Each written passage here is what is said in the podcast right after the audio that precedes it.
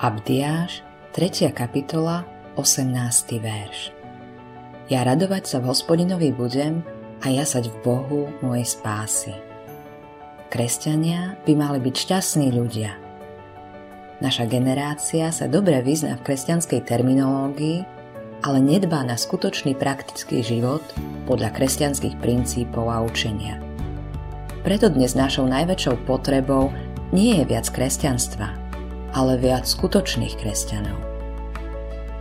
Svet môže mať výhrady voči kresťanstvu ako inštitúcii, ale neexistuje presvedčivý argument proti človeku, ktorý sa pôsobením Božieho ducha podobá Kristovi. Takýto človek, takýto človek je živým svedectvom, ktoré odhaľuje súčasné sebectvo, tvrdý racionalizmus a materializmus. Ježíš povedal žene pri Jakobovej studni. Kto by však pil z vody, ktorú mu ja dám, nebude žízniť na veky. Táto hriešná žena bola symbolom celého ľudstva. Jej túžby boli našimi túžbami. Jej nárek srdca bol totožný s naším. Jej sklamanie bolo našim sklamaním. Jej hriech bol našim hriechom no jej spasiteľ môže byť našim spasiteľom.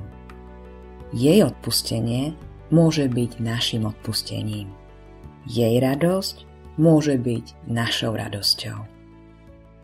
Modlitba dňa Moja duša má potešenie v Tebe, môj Boh a môj Spasiteľ.